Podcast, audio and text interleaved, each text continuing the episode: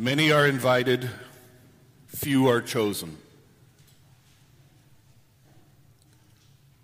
If we really think about the parable that we, the Lord shared with us today, we would make a very rapid connection to last weekend's gospel.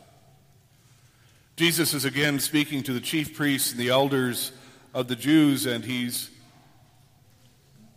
not cutting them a lot of slack. He's reminding them of their obligation to respond as the chosen people, God's chosen people, to a life of discipleship, and they're rejecting him. Somebody asked the other day why we have this rather somber series of Gospels right now.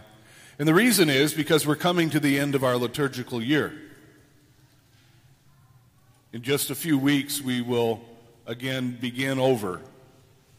We'll start the new liturgical year on the first Sunday of Advent. But in order to get there, we have to get through the end times. And so the Lord prepares us and invites us to think about the ways and the places that He's inviting us to go. What is He calling us to be and to do that we really don't want to listen to very much? What are the things that He's prompting us to act on that we're a little hesitant because we're not quite confident that we have everything we need to do it? When the reality is that if He's prompting us to do something, He's going to give us everything that we need. In these dark and divisive days, there was a bright spot uh, in the world yesterday. Cardinal Valentini, representing the Holy Father, presided at a Mass in Assisi in the church, the Basilica of St. Francis at which he elevated a young man to blessed. The young man was Carlo Acutis. He died at the age of 15, but has already, in a, about four years, made the leap from a simple layman to almost a saint of God. Shortly after his death, there was a cry by those who knew him for his canonization. And so the process began. And now, yesterday, he's blessed Carlo.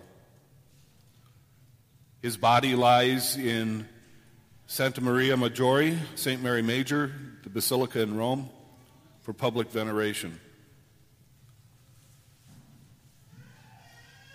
If you follow Father Sund on Facebook or on Twitter, you know that he's been tweeting a lot about Carlo Acutis because he identifies with him as a computer nerd. Carlo loved computers, he loved programming. But he also, the one thing he loved more was that he loved Jesus, and especially the Eucharist. And one of the things that he asked his parents to do before he got sick was to take him to all the shrines the, of the Eucharistic miracles in the world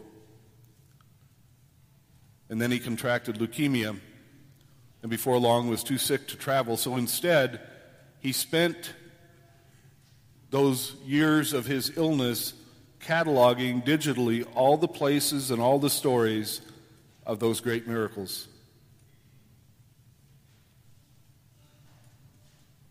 Now, Father Sund and Car- Blessed Carlo might be com- computer nerds, Blessed Carlo was really holy. I'm not sure we can say that about Father Sund. I'm sure he'll be watching this later.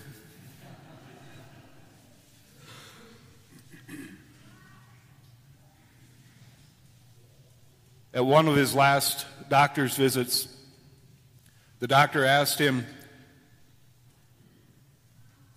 How's your pain? And he said, There are people in the world in far more pain than I am. I simply offer my sufferings for Pope Benedict XVI and for the universal church. There's one who has chosen to follow God's call. Maybe we can take a hint from a 15 year old and strive for holiness ourselves.